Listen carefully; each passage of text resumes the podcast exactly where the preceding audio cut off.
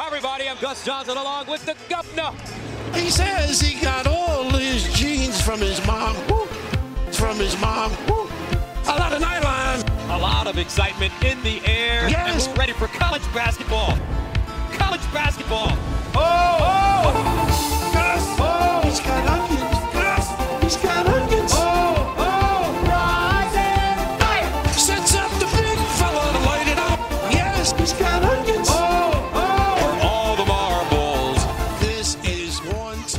What's up, everybody? Week 11 of the Big East Barroom is live. Happy January 23rd to you and those who celebrate. Ryan, We got. how A, are you this fine evening? thank you for that. We have a beautiful snowy day here in Connecticut on this Monday. Not real snow. Not gonna lie, not real snow today. Fake snow. No, it's not fake snow, but it's just like this is uh, I don't know. It's like a little. It's just not enough for me. It's enough to be annoying and not enough to cancel school. And that's the worst snow in my opinion. So you're really just upset because you I didn't do. cancel school. Yeah, I to go to work. Okay. Um, but no, we do have a little bit of snow on the ground. But good day to be a Big East fan, huh? Yeah, yeah. Yeah, Um, yeah. We'd love to see Creighton sneak in there, but we had four ranked teams this week. I don't want to take away from Creighton's time later, but this is my thought process. There are nine, because Creighton got th- like five votes the week before. I think there are five people who are saying Creighton is ranked no matter what, and everyone's like, "You're kind of weird because you keep saying Creighton's ranked." Because they won two games this week and only got four more votes. So like, I don't think they're.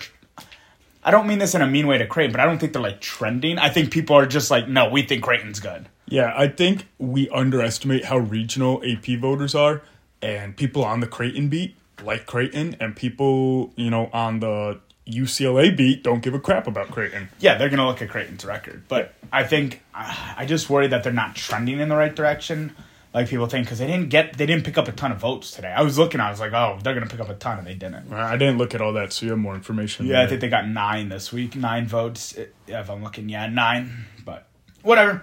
So four ranked teams. Yeah, Marquette, Xavier leads us at thirteen. Marquette at fifteen. UConn at nine. No, Marquette at sixteen. UConn at nineteen, and Providence at twenty three. Anyone egregiously Yeah, Marquette. Marquette is a top 10 team. And I'll tell you what, I'll tell you what. if AP voters had thought they were a ranked team Oppas. at the beginning of the season, they'd have them top 10 based on their resume. But because they thought that they were going to suck this year, they're getting punished in the polls. But they, they have a top 10 resume. And one of the things is in the preseason, I was telling everyone I thought Marquette was going to be a really good team. Mm-hmm. Now, check check the facts. Tyler was a Marquette hater. Not like me. All right, we're doing logos we hate today. Is that what you told me before? No, I said logos we like. So you want to go to the logos you hate the most, and you want to rank them. No, no, that's not correct. That's interesting. All right, Ryan, wh- which logo? Oh wait, I think I said I was going to go first. Pick my least favorite logo. Uh, I'm gonna go with the traditional X of Xavier. Just not very creative. It's an X. It's a blue X. And Ryan, you want to put two and a half on the clock to talk about Xavier's weird, weird week. yeah, let's go ahead and do it. Xavier plays two games. They go to DePaul and they get DePauled. Uh, they lose 73 to 72 um, in Chicago, and then they come back and they win against Georgetown 95 82. I watched that whole game. Never felt like that game was close in the second half, which is pretty much the story of every single Georgetown um, game this season. Right, DePaul? DePaul? DePaud? So here, this reminds me of exactly what Sean Miller was saying earlier in the season. He said there's going to be a game where the shots don't fall, and you need to have your defense to fall back on.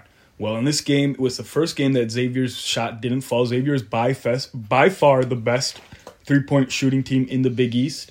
In this game, they shot 20% from three, um, 38% from the field, but they gave up 73 points to DePaul. Yep. Uh, I'm gonna give this as a one-off. I my concern level is like one percent about this game. Um, I thought that Freemantle ha- has looked incredible in these last two games.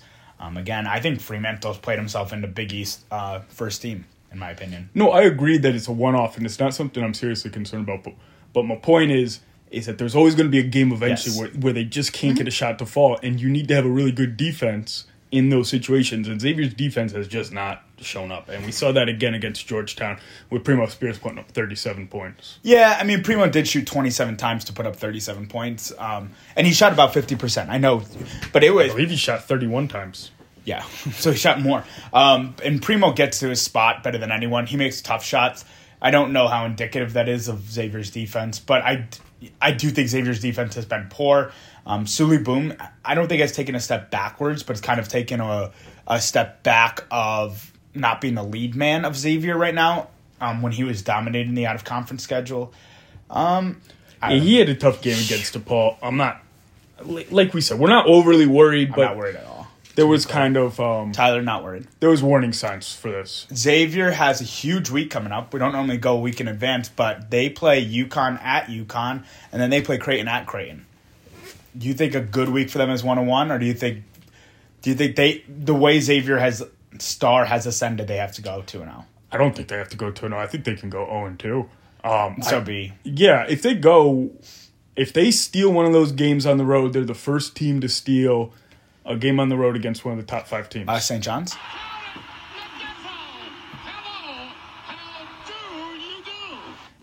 There's our buzzer for the day. Yeah, St. John's did steal the game at UConn, but nobody else has stolen a game at one of the top five teams. Not in the Big East Right. because somebody beat um, Creighton, lost to Nebraska. Uh, chances that Xavier gets a win next week? Uh, seventy five percent. I think they're going to beat Creighton. Wow. I think they're gonna absolutely. I, I'm so low on Creighton, Okay. um, and I don't think that changes this week.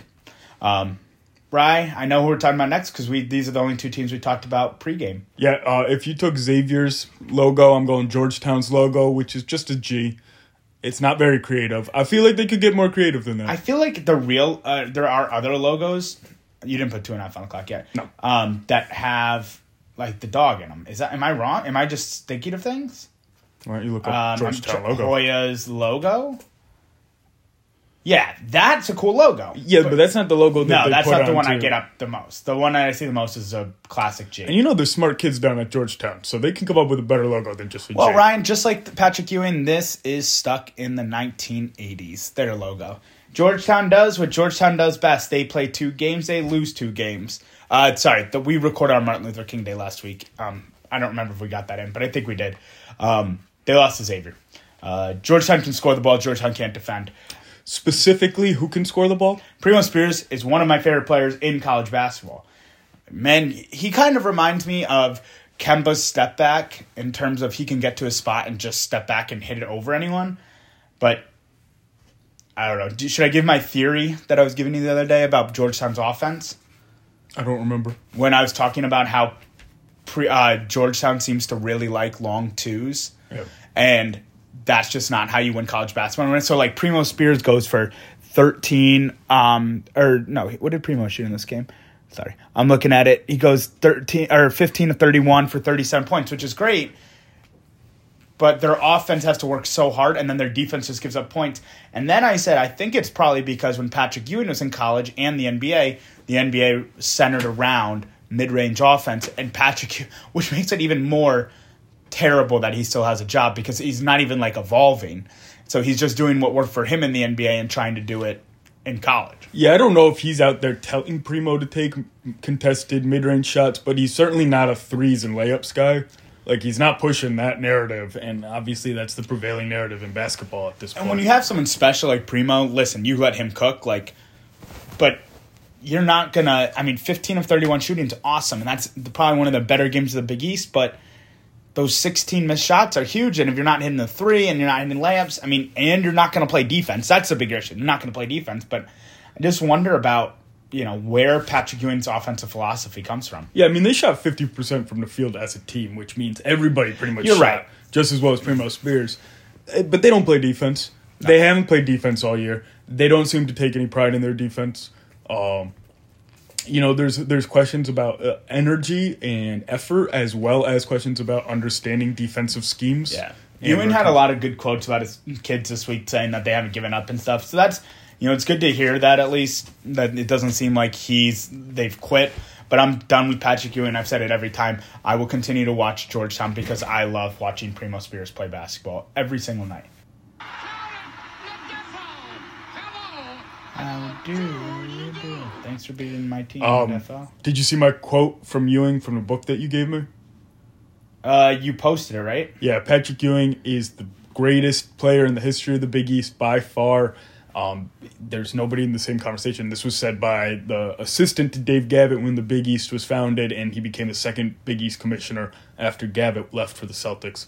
So he kind of knows what he's talking about, and I feel like we're we're losing sight of that when we talk about Patrick Ewing, but he's the most important player in the history. Best thing he can do right now is quit and leave that team. Um, he's not going to get another opportunity somewhere for a long time anyway. Yep. All right, Ryan. If we're going to basic logos, I'm going to go with the V from Villanova. Um, Uh, the, mistake. The blue and the white, and Villanova is the other team that only played one game this week, um, and they played the Johnnies, and they. What I don't know how to describe this game. Rock fight, It was ugly. Uh, and they won 57 to 49 at Madison Square Garden. My girlfriend turned to me halfway through the game. She said, "Why are no St. John's games fun to watch?" But I, I di- see. I disagree with her there because I think St. John's is normally fun to watch because I think that they play out of control and they don't play. You know, they just kind of are playing at 100 miles per hour. It's like watching a car crash at all times. This game was, I mean, just brick after brick. I mean, you shot Villanova shot 36% and St. John's shot 32%. Both teams shot 25 and 32% from three. It was bad. I mean, the game combined for 33 turnovers. That's a turnover almost every minute. Yeah, I will say if we're talking positives for Villanova, their defense was so much improved compared to what it's been so far in Big East play. Um, I'm gonna throw out really quickly. They ran a few different defensive schemes, which you don't usually see with Villanova. They ran their normal switching defense. They also ran zone and they also ran drop coverage, um, and tagged on that. So Neptune's playing with their defense a, a little bit, using different ideas, um, different schemes to try to hide some of the weaknesses we've seen. And then Brandon Slater was excellent on defense. He was everywhere. He was contesting shots. He was giving the extra effort, and I think And he that was the best offensive player. You know, 5 of 7, 14 points um, with Caleb Daniels. Um, what one of the things I've kind of liked about, and I've noticed recently, is just the uptick of Mark Armstrong minutes. Mark Armstrong, you don't see this from a bench player normally. He went for 29 minutes in this game. I mean, they played Whitmore a little bit less, um, but you know, at, to see you know, you don't normally get one, two, six guys above 25 minutes in a game, and I think it, you know, at this point, Villanova's 10 and 10. They're not close to an at-large team. I think their highest ceiling is with Mark Armstrong, um, getting about 25 to 30 minutes a game. Yeah, they now. kind of give him the Caleb Daniels treatment from last year, where he's almost like a sixth starter out there right now. yeah. Also, I I don't know if you've been watching Trey Patterson. They've kind of found something with him. He wasn't even in the rotation early, but he's played some really good defense from them for them recently, and he's getting more minutes. Yeah, it's nice to see that Villanova is willing to let those guys have a chance because you know they're probably on a ten and ten team. You know where things they got a lot of veterans. You know these guys are getting a you know to work themselves into the rotation. Still, Don't count the Wildcats out. You can never count the Wildcats. they have no out. chance in that large. Championship They DNA. No, no, no. They won't get in that large. They're, but they're going to Madison Square Garden like every other team. Yeah, and they made St. John's look bad in Madison Square Garden when St. John's had every momentum in the world. and um, Philly's not far from MSG, and I believe Brandon Slater's won a national championship. No, maybe not. Maybe he's a year short. There's championship DNA on that team. Yeah, I don't know. I'm starting to wonder.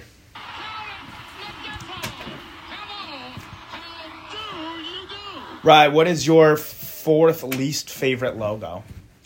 At what point is it a compliment? Uh, there's 11 teams. Not this one, the sixth. When you, we get to six, this is four. Okay, I will go to Johnny's here because again, we're just talking letters. Um, I, I do think it's the coolest of any of the letter. You leave, really? Then what, why wouldn't you pick this one? well, Marquette's going to go at the end. Oh, that would be a good idea. Um, so I'm going to go Team to Johnny's here.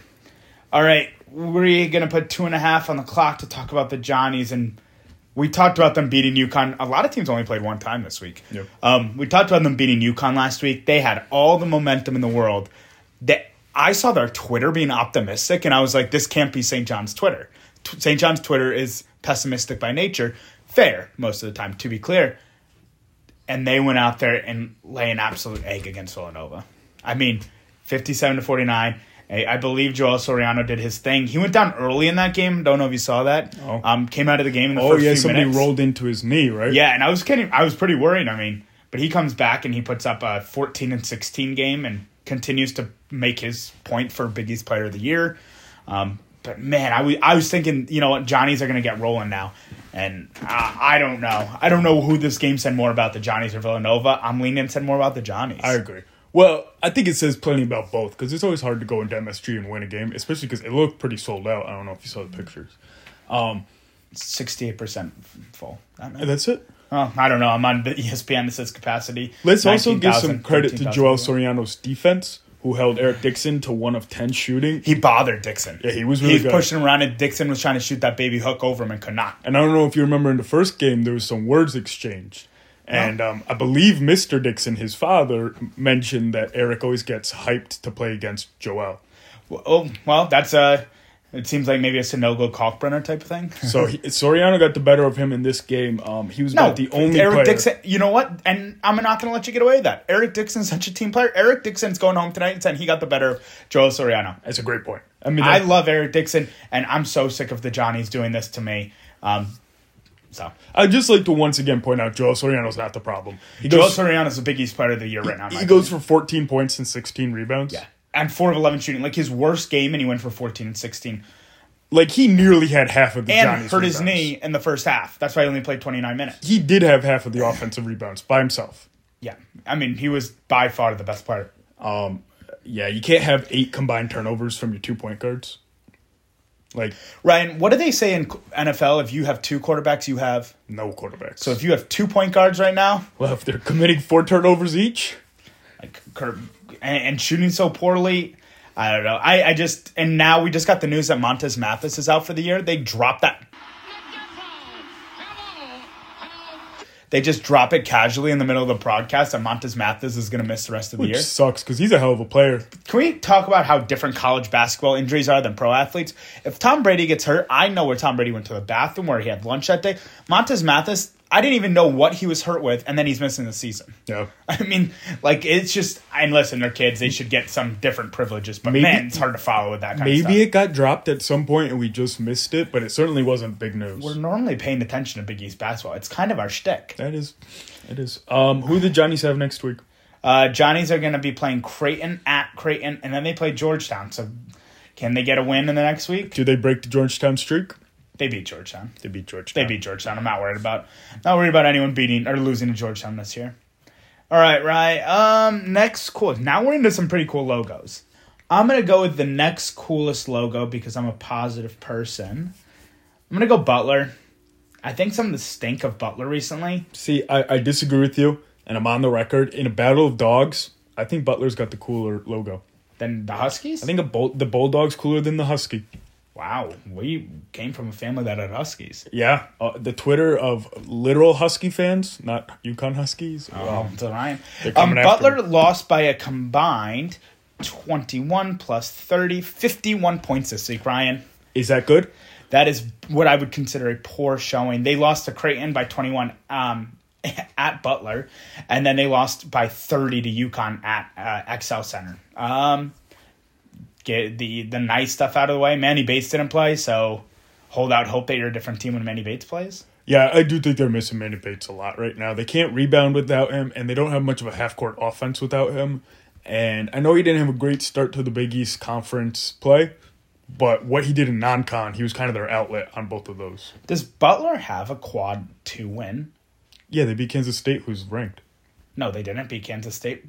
Providence beat Kansas. Oh, they did beat Kansas State. They beat Kansas State early. I'm sorry. I was going through this looking, but I was thinking that they every conference game they've lost has been to a team that they should have lost to, and they beat Georgetown, they beat DePaul, and they beat Villanova. Yeah, they beat Kansas State. What's the kid from Florida? Um, Keyontae Johnson? Keyontae Johnson. It was on that team. He had a really good game. They're but- ranked like third in the country right now, Yeah. Kansas State or something like that. Um, I don't know. Talk But about problems in, in Butler. I mean, you saw them live. athletes. I mean, Chuck Harris had a really good game when we went, but it just didn't look like they had the athletes. Uh, Simas Lukosius can get to a spot, plays a little bit of a Luka Doncic type of basketball where he gets to a spot, plays at his speed the entire time. They didn't have the size, they didn't have the athletes, they didn't have the offense to keep up with UConn in that game. And then they didn't play the defense to keep up with them either. I think they just don't have the athletes to break people down one on one, or to, you know, they've got a lot of. Yeah, Chuck Harris played really well in that game, so it was hard for me to say that. But yeah, no, I mean they were. They, that was it was an ass whooping. Um, I've been saying that no one puts butt in Butler like Butler. It's not clever. Yeah. It's not. No one puts the butt in Butler. Um, how often do you see this? They shot about twice as well from three as they did from two against Creighton. That game was close in the first half, if I'm not mistaken. It was an eight point game, yeah, at halftime. Um, They shot 57% from three as opposed to. listen, Whatever, Thad 20. Matta's going to figure it out. We have some great Butler friends. Shout out Yuli. Um, Manny, Manny Bates being on the team makes a difference, but he's not a 51 point difference over two games. Butler is clearly, in my opinion, the 10th best team in the um, Which Big East. begs the question are the three worst teams in the Big East this year the same as the three worst last year? No, because Villanova's worse than um, DePaul this year. Hot take. You don't like that, do you? You don't like that. I mean, they lost head to head. We'll see if uh, Villanova defends their house against DePaul. DePaul has the best win in the Big East this year of uh, Big East conference play. Uh, or St. John's. It depends what UConn is. yeah, I mean, at home for UConn versus on the road for Xavier. Yeah, but Xavier was streaking and UConn is going in the wrong direction. I know that doesn't matter, but it's a fair point. there's semantics to it. All right, Ryan, you're up, I think. Yep, and, so I've already said I'm going to go uh, with the UConn Huskies Da, here. da, da, UConn let me down again this week. Um, played one of the better games in the Big, well, one of the better endings in the Big East. KC Ndefo, it's a buzzer beater Which is our buzzer today. um, against UConn at Seton Hall, and then UConn goes in and gets a get right game against Butler. Um, but I want to focus on the Seton Hall game because it was kind of a continuation of some things. UConn plays their best first half in about two months. They go for forty. You know, they go out and win forty to twenty six. Um, Hawkins was looking really good. Sanogo had looked good in the first half. And they completely lay an utter egg in the second half, losing 26 to 41, which is why they lose that game by one point. Yeah, they just missed some shots that they needed to hit. I believe down the stretch. Uh, I believe Sanogo missed a couple bunnies. Am I correct? And then Alex Karaban missed a three that he could have hit at the end to kind of ice the game before they gave Ndefo the chance to win the game. Um, the offense. I mean, they scored 26 points and a half. UConn needs to get into their offense a lot quicker because UConn thinks that they're going to be able to make get whatever shot they want off at any given time, and then they don't realize that right now they don't their offense isn't going that way. You can't dribble the ball and hand it off for, for 15 seconds of a shot clock. But well, that goes into my theory that Danny Hurley runs really complicated offense Yeah, and ends up You hurting like the team. I, you know the best coaches in the NBA and in college right now don't run really complicated offense. They run ball screens over and over again. I think Hurley thinks he has to because of the teams he's had in the past. This team, I don't know if you have to do that. I agree. And uh, listen, here's and now let's go positive because that's a minute and a half of negative. Tristan Newton looked like a different player against Butler. Um, Adama Sanogo absolutely dominated on a player that he was was a little bit smaller than him. He goes for 16 and 16, I think, at one point in that game. Um, Jordan Hawkins continues to look like he could make a run for Big East first team. There were re- there were glimmers, but was it Butler or was it UConn? And we're gonna find out on Wednesday. But overall, I still think it's a down week for them. I think like trending slightly, like if it's a ramp, like they're a little bit slightly down because Yeah. Seton Hall was trending so up, Right. That I think it's just a little bit of a ramp because Butler is so. but in terms of whether it's up or down, right it's it's just it's not a good yeah, week. no, but I think if you're a UConn fan right now, you're saying Butler is what you know. That's what we are more of. We're a team that wins by thirty. Clinging to hope. Yeah, clinging to hope. Yeah, I, I don't know. We'll see what happens with this team.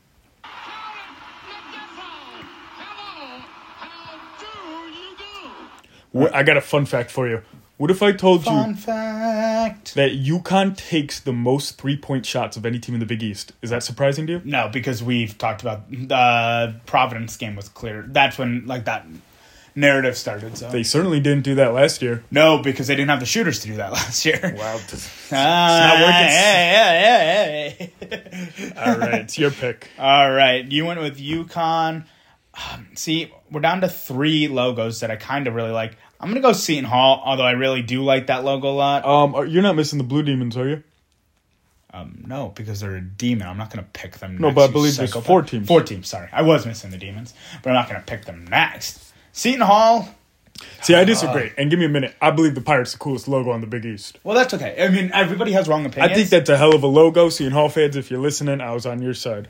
All right, Seton Hall plays two games this week. As we talked about, they beat UConn 67-66, and then they kind of got their ass whooped by uh, Marquette 74 to 53. So you want to do a little optimist pessimist?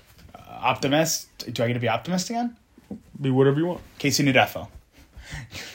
Casey Defo was in the second half the best player on the court in the UConn Seton Hall game, and it wasn't close. Pessimist? The defense just lacks consistency. They gave up 74 points at home to Marquette when their defense is supposed to be their calling card, and they just were giving up way too much easy stuff to Marquette. Um, Kadary Richmond getting to the line against UConn looked like the Kadary Richmond we saw last year at different times. Um, kind of controlled the pace in that whole entire second half. Listen, if you're Seton Hall right now, you should be thrilled with a one in one week because you played three out of four bad halves. Yep. yep. You, you played three out of four bad halves and you go one and one. Um, a quick another pessimist. Kadary Richmond's hurt. Oh, is he? What He, happened? he was injured at the end of the Marquette game. Well, at least that's what they claimed. Some people were speculating that they benched him and then said he had tweaked something. Uh, well, I hope he's not hurt because Kadary Richmond is one of the more fun players to. He's one of the more matchup nightmares. You know, he ranks as one guard. of the best defenders in the on the advanced Really? metrics. Yeah. He um is a matchup nightmare for players. He's bigger than most point guards. Um, he can shoot a little bit if you sag off, and he's fast. Um, gets to the hole pretty much at will. So I don't know. I hope I hope nothing's wrong with Kadary. Um, that KC Ndefo highlight will live in Seton Hall, you know, Hall of Fame for a while because that is a quality quality win in a game where you got punched in the mouth and they didn't give up and they and they and they win a game that they're not supposed to win against a team they're not supposed to beat. They should be if I'm a Seton Hall fan, just like I said, if I'm a UConn fan, I'm hanging my hat. I'm hanging my hat on that UConn game and saying that's who we are. We're not that. We're not the team that lost by 21. When Seton Hall's defense is locked in, they are the best defense in the conference. Yeah. They have the length, they have the defensive structure, and they have a potential defensive player of the year in KC Ndefo. The problem is, is that they're not locked in enough, and then uh, you know that's why Shaheen Holloway re- reacts the way he does and gets so frustrated. Yeah, Holloway got. Um, he did come out and say Alexis Yetna is not playing this year. is that how he said it? He said Alexis Yetna, sir, I am not playing this year. Yeah, no, he, he got. A, it seemed like he was a little agitated at times. Um, Holloway's figuring it out. I think Holloway's also finding out that in a bigger market, the um every soundbite is a little bit uh louder. That's that's my thought on that one.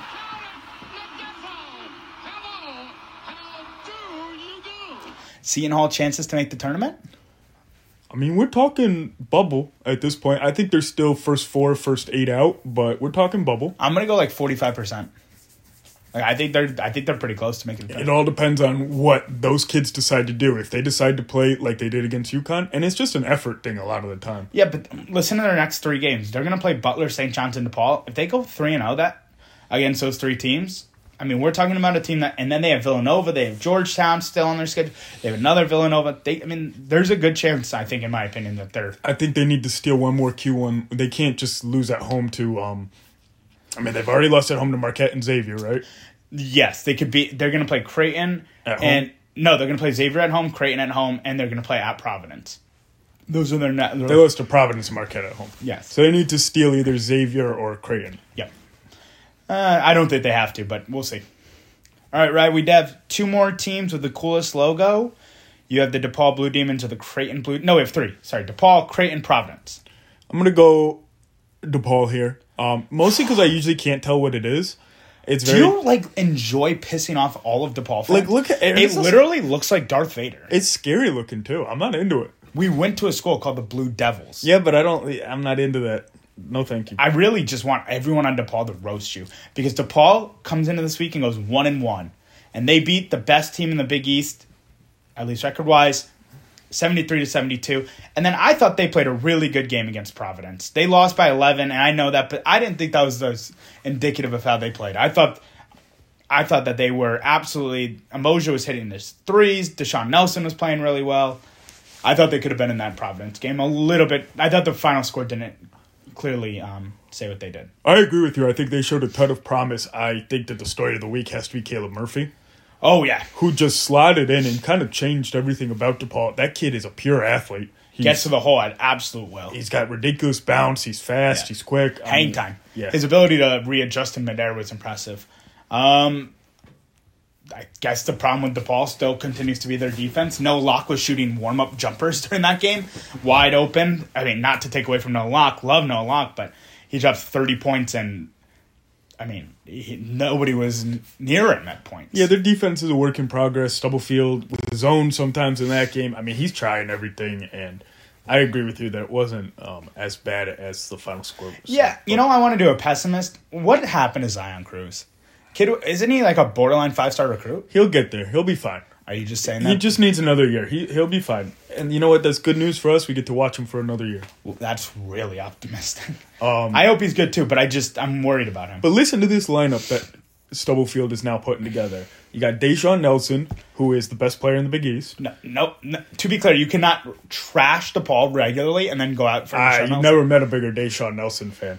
Uh, Caleb Murphy, Yorane, Javan Johnson, and Umoja Gibson. That's that's a pretty good starting five. Yeah, and Gerber Gebrewhit. Geb- is really good three point shooter. Perfect.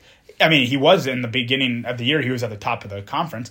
And Caleb Murphy. I mean, you, I had Murphy. Oh, so you just have ball handlers on that team right now. You got a lot of really nice pieces. I mean, If you, can- have you have three legitimate point guards. you have really good scorers too. yeah, God, I hope Emo- does Umoja Gibson have more eligibility left? Why is there not a website for me to figure this out easily? Uh, a lot of the times, nobody. Umoja Gibson doesn't know half the time. Not, I'm sorry, not Okay. specifically. Umoja Gibson has been playing since 2017.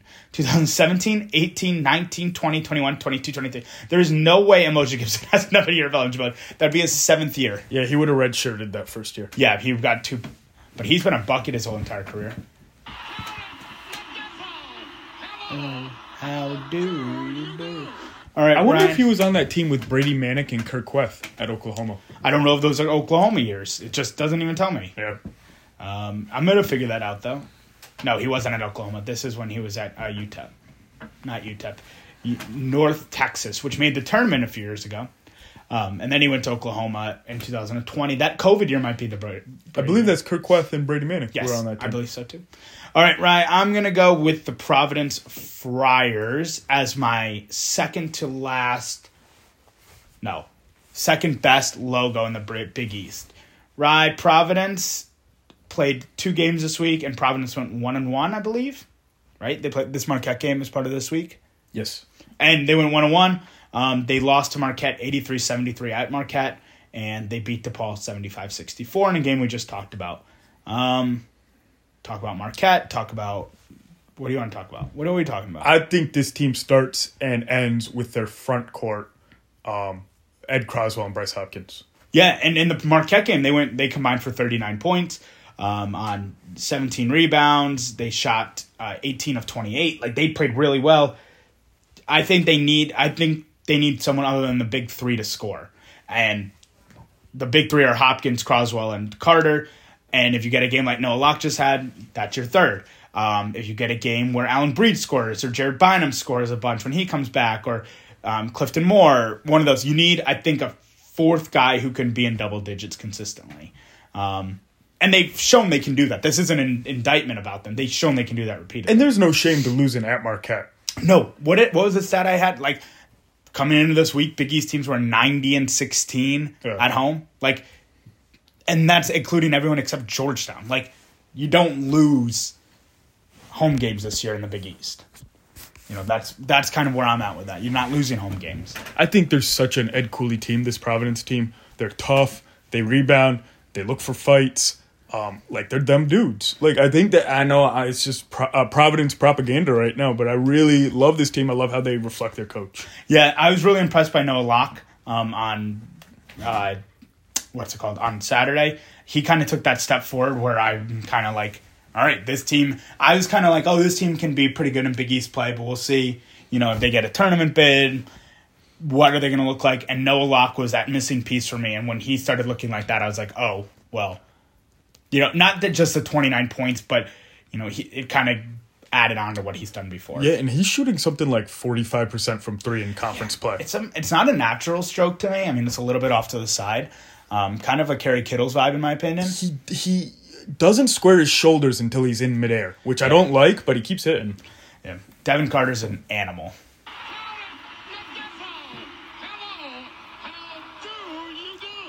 All right, right. We're going to end with the Creighton Blue Jays because we will talk about Marquette in the game of the week. Right, Creighton plays two games. Creighton gets two wins. Uh, no, sorry. Creighton plays one game. They need to put dates next to these. Creighton beat Butler. Um, what do you want to talk about with Creighton? Did you know that Creighton's defense is higher ranked than their offense on KenPom? Um, no, and wouldn't have guessed that. But is that because of Ryan Kalkbrenner, perhaps? It is hundred percent from Ryan Kalkbrenner. So I have two minutes on the clock here. So I'm going to spend two minutes talking about how much I love Ryan Kalkbrenner. He changes every facet of the game. He, you cannot measure the amount of layups Butler did not take because they were getting into the paint and Ryan Kalkbrenner was standing there waiting for them. Ryan, if you love Ryan Kalkbrenner and you say he's such a good player, why did he have the second least amount of rebounds of any starter defensive rebounds in the game? Why, Ryan? He had nine rebounds against Yeah. Butler. No, he didn't. Yeah. Did you see how many defensive though? Do you see how many offensive? So he, Ryan Nembhard, little Ryan Nembhard, has to carry the team. That's what you want. Get out now Ryan Kalkbrenner is really good. Um, changes a lot of shots. He doesn't even get as many blocks anymore because people have just started like just trying to throw up random stuff around him. Yeah, they're just not taking the shot. I mean, Yeah. you would see them. You would see the Butler guards beat their man and get in towards the paint and just turn around when they saw Kalkbrenner. Yeah, I yeah. I mean, I agree with what you're saying. I'm uh, Fred King continues to look really good. I'm coming off the bench. Uh, give Creighton some credit for developing some of these guys in Kalkbrenner's absence. And he just bullied um, Turnbull, Butler's backup center Turnbull. there. Um, if they manage to, Why don't you admit it's Turnbull? He's a hell of a player, Turnbull. Um, if McDermott manages to sync that up where Frederick King is going against the backup center, Yeah, there's not a lot of backup centers that can play. like only one I can think of off the top of my head. Donovan Clingan. Donovan Clingan. And I yeah, I, um, they have a balanced attack. They're best when they're all five of their starting five are in double digits, which was pretty much the case against Butler with Kaluma getting nine. Nobody took more than 10 shots. That was Trey Alexander. He hit five of them. It was very balanced in terms of shot attempts. Yeah, it's a um, blowout where if you looked at this box score, you would not have said this is a blowout. Yeah, this was a great game from Creighton. Yeah, no, this was a complete domination. This is we're the better team. We're going in there. We're going to play a full forty minutes, and we're going to beat you. And the difference between them and Xavier is they have their defense to fall back on.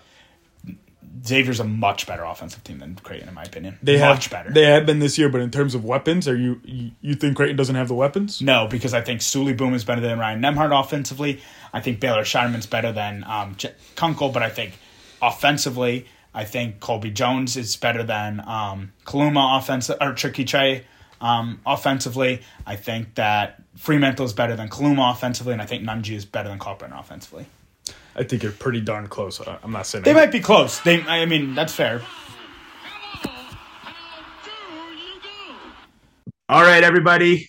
We are joined by the leading assist man in the Big East. And we thought, you know what? If we're going to talk about Marquette as the team of the week, we might as well have the Tyler Kolek on. Tyler Kolek, thank you for joining us this fine um, evening now. I guess we're into evening. Yeah, thanks for having me. I appreciate you guys having me on. Man, it's so great to have you here, and you guys had a hell of a week this week. I mean, you've had a lot of hell of weeks this year, um, but another great week this week. You got two wins. Uh, you defended home court against Providence, and then you went over to New Jersey and, and got a roadkill also. So let's start with that Providence game. Um, kind of a revenge game for you guys after you had lost the double OT one in Providence. Um, you want to speak on that a little bit? What you know, you went for 19 points, eight rebounds, six assists. You were all over the court. Uh, kind of what was the strategy and what were what were you guys looking to do different compared to your first matchup with Providence? Yeah, I mean the mindset, like you said, our our theme of the game. We we got one of those for every game. Our theme of the game was payback because you know they were the first team that we played again that had beaten us. Um, but you know the mindset going into the game, we really they really scored on us last time. You know Bryce Hopkins, I think had 29 the first game, uh, and however many rebounds. He might have 20 rebounds in that game. Uh, but it was really really focusing on on him trying to trying to take away their A option. Um, and then really just trying to rebound the ball. I mean, Providence is, is a physical team. Uh, we know that Croswell is a, a physical guy. Um, Hopkins, physical guy. Carter gets on the glass. You know, you know, Coach Cooley really, really does a great job instilling toughness in those guys. Um, so you know, we were trying, but we were trying to be the tougher team and and really try and lock down on those guys. And I love what you guys did uh, against Hopkins this week, doubling him so often. Am, am I right in saying that you didn't do that as much in the first game? Yeah, I mean, we kind of we kind of left him not so much on an island, but you know, you know, I mean, he did he did great things against us in the first game. Uh, so we kind of, you know, had to we had to do something different. He kind of forced our hand. So Yeah, it was great stuff. Um, let's see, Cam Jones goes for 21 points in that game, four uh, from three. Does Cam Jones ever hit the ceiling in practice with his three pointers? That's the, what the people are asking. Because man, that ball comes out of the frame for a little bit and then falls right in. Yeah, I mean, we call it the moon ball. I mean, so he he never really used to shoot like that, and then you know, one day earlier in the season, uh, he started doing it in practice, and you know, coaches yelling at like shoot your normal shot, like it's stuff like that. So, but you know, I mean, he's a hell of a shooter. I you know, if he can shoot like that, coach always says you can shoot better than me, so I can't tell you how to shoot, but you know, and yeah, I, that's something he can really make shots. I'm really impressed with the way he's attacking the rim this year. Last year it seemed like he was more of a spot up guy, um, corner threes and stuff like that. But this year he's shooting a really high percentage around the rim. Is that just practice? Is that him just getting a little bit older? Like, what do you attribute that to? Is he just has he always had that? And last year he had to play a role. Yeah, I mean that's a little bit of everything. Like you said, it's it's credit to him really working his ass off in the off season, um, and also him just you know coming into this new role that that we needed him in, and you know he he goes out every night for us and and does exactly what we ask him to do. Um, you know he's kind of like our, our micro, microwave guy. I mean he he can he can go out there and give you 20 in five minutes, which is which is pretty incredible. But like you said, him finishing around the rim, I mean he's just super crafty. I mean he's not he's not elevating above the rim. He's not even elevating above the backboard. Really, he's kind of just you know getting in the lane, getting to his spots. I mean, he he can finish with the best of them. For sure. And you go for eight rebounds in that game. I know you mentioned um, that that was something that was important due to the rebounding problems that had in your first matchup. What did you kind of do differently to make sure that you weren't going to let that happen this time? Yeah, I mean it's just just gang rebounding. I mean everybody coming down. Even you know a lot of the times the guards aren't the ones that are crashing. Um, so you know, if if the bigs are boxing out and I'm I'm guarding a guard, I can come down and you know clean up those rebounds because a lot of the rebounds kind of they hit the floor. I mean, a lot of them aren't really up at you know 10, 11 feet in the air. Um, you know, but if so, if you get everybody boxed out, the people that are crashing, which you know in that case was you know Carter, Croswell, Hopkins, um, maybe one or two of the guards. Um, but you know, then you can get those longer rebounds. Absolutely. So then you go and you play on the road against Seton Hall. And Seton Hall's kind of tre- was trending in the right direction um, going into that game. Physical team, and you guys kind of made it not a contest early. What's the mindset going into a team that's kind of streaking like that? Do you even pay attention to that? Or are you just like, this is Seton Hall, this is our game plan, we're going to go against them? Yeah, I mean, we we knew we knew what they had done uh, the previous couple games, uh, but you know, we wanted to come in and just be us. I mean, uh, we had a game plan. Just kind of, we kind of had to stand up to them because, like you said, they they kind of kind of perceive as this this tough team um, that really wants to grind it out on the defensive end, and you know we kind of had to we had to do that to them. We had to impose our will on defense on them uh, to really to really get it down the road. And I'm glad you said that because um, I've been so impressed with you guys' defense as of late. Obviously, the metrics they're not as kind to your defense as your offense. But your defense this week was really stellar. I mean, you forced how many turnovers against Seton Hall? Uh, they turned the 26 ball. turnovers. Yeah. Um, getting your hands into every passing lane. I know that has to be a point of emphasis, but would you speak on that?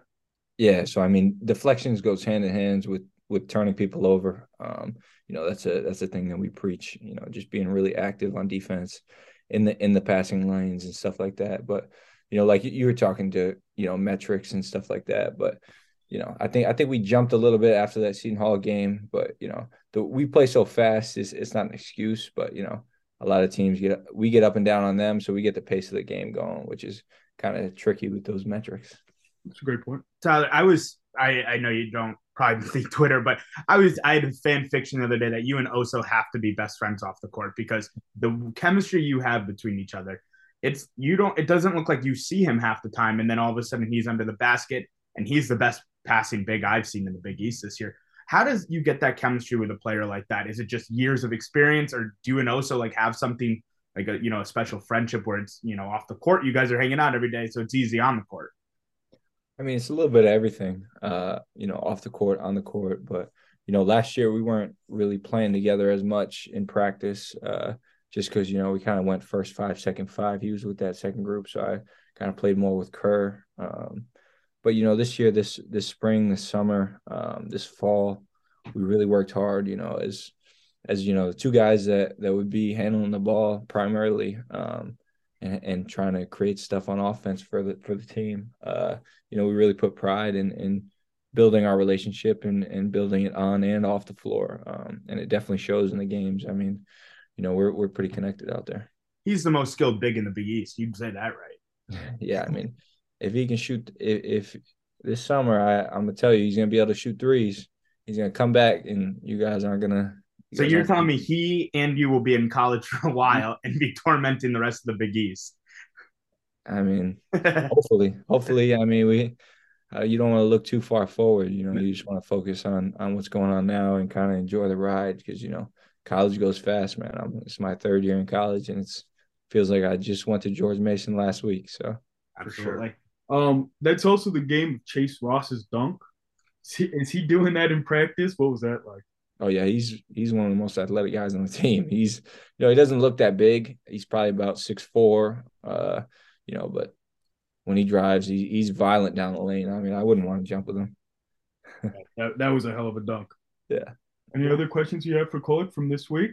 From this week, no, I mean just not the the beating of Providence. I was going to ask you about if you guys see it as a revenge game, and it seems like you guys kind of that's some bulletin board material that we don't just hype up in the you know off the court. It seems like that's some stuff that you're actually conscious of um, when you go into a game like this.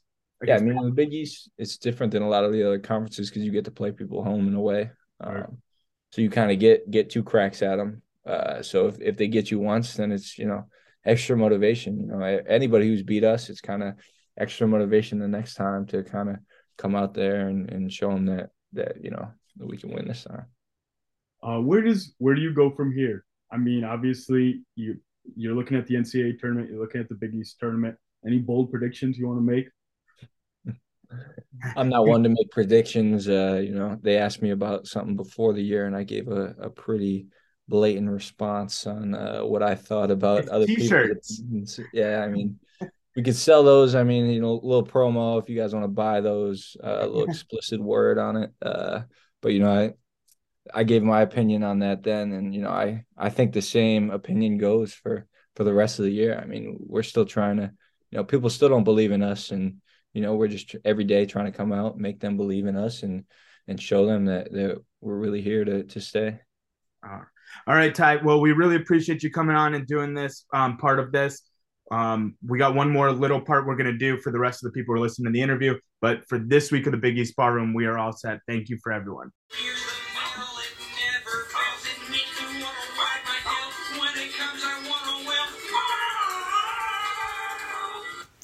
All right, Steve. Thank you. You know what that means, boys and girls, children of all ages.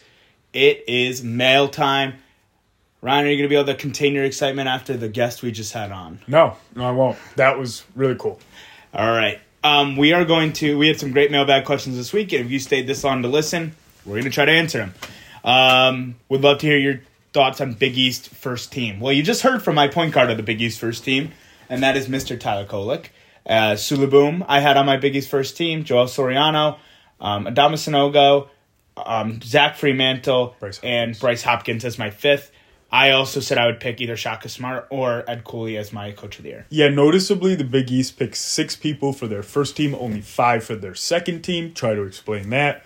Um, I four locks we'd agreed on on Soriano, Boom, Kolek, and uh, Hopkins. They have to be on every list right now. And then the last two are a little more up in the air. I had Scheierman and Sanogo, but I don't. Freemantle has a case. Kalkbrenner has a case. Um, name some more. Uh, Jordan Hawkins Kobe has a Jones, case. Cam Col- Jones. Yeah. Oh, Um, what is your response? People who say the conference is trash compared to the Power Five conferences. They don't know ball. Uh, what week should be DePaul ranked? Three weeks ago. Thank you. Um, when should non-Catholic members schools be forced to convert? I don't know the answer. It's not a holy war, but it's a pur. It's not a purge either. It's when you go. You know the word. I He's can't been talking about this since before we recorded. All right, Uh, biggest draft prospect um, other than Whitmore. Jordan Hawkins, Andre Jackson. Thomas Sanogo is on the list. Um, if you want a guy I think would make a great player, oh, Primo Spears. Oh, yes, Primo Spears is a great pick. Olivier Maxence Prosper. Yes, great pick. Um, I think Joel Soriano would be a really good center about 10 years ago, 15 years ago. But I really like Joel Soriano's game. Um, the F Hef, um, one of our favorite Seton Hall fans, um, Ethan asked, What is it like? Um, what not? What is it like? Shaheen Holloway's tirades after the game, f bombs and stuff. Do you care? I don't love it because obviously there are kids watching this. College basketball is kind of you know marketed towards kids um, at times, but I think Shaheen Holloway is the real deal, and he was really speaking honestly in those moments. Shaheen Holloway, I know these we call them kids. These are all, all adults on the team. They can hear the F word. Um, and he's passionate and he's authentic. And I wasn't referring to the kids on team. I mean like the high school. Yeah, kids. no, no, I know. But I'm just saying, like, I know we say they coach kids, but they don't coach kids at the end of the day. Right. I know. You weren't talking about those kids. Um, Nick Ireland asks, um, uh, Big East tournament home field, or Big East home field advantage. Biggest one? The AMP? Yeah, You both agree with? yeah, the dunk. Uh, Cintas Center when it gets rocket has been fun to watch. Cintas is cool. Fiserv is great. Um, Gampel can get up there. Which five or six Big East teams represent the biggest style problem for one another? Um, I had Xavier going against Creighton. Um, I just think that their offense, that Creighton is kind of Xavier light, and it's going to be hard for them to keep up. You said the opposite. I, I did. I picked the opposite because Creighton's defense, and especially Ryan Cochran, um, you know, anchoring that defense could be an issue for the high octane offense of Xavier. Scarlet Four Fox asks, which Big East team plus which Big East player have been the biggest surprise this season? Marquette Joel Soriano. Marquette Joel Soriano. I will go Souley Boum, and I will go. Um, let's go negative, I guess. Um, Georgetown. Georgetown. Georgetown's there. How many Big East teams make the Sweet 16? I- I think, Three. uh, yeah, I'll say three. I think UConn, Xavier, and then Providence or Marquette. You're going to say that after talking to Tyler Kolek that he might not make the Sweet 16? No, Tyler, Col- Tyler Kolix can rank the Sweet 16. He's a lock. Rank the fan base how annoying they are. We can't do that. Sorry, Yuli, we love you, but can't. Um, who is the next St. John's head coach? The next one? That would mean after Mike Anderson, and it doesn't mean that Mike Anderson has to be gone. Uh, Rick Pitino. Rick Pitino. Um, yeah, Rick Pitino. All right, everybody. Thank you for listening to this week of the Big East Bar Room. Um, you can tell we're really hyped still about the Tyler Kolek thing. Um, that was really 40 minutes of really cool interview. We're going to release the rest of the interview later this week. So please go on and listen to it um, on Spotify. Be on the lookout for that. Um, nicest guy we've talked to. Only guy we've talked to. Great guy. Super special edition of the Big East Bar Room. And, uh, you know, big things to come. Yeah, we appreciate all of you and thank you for pulling up a stool as always. Barroom out.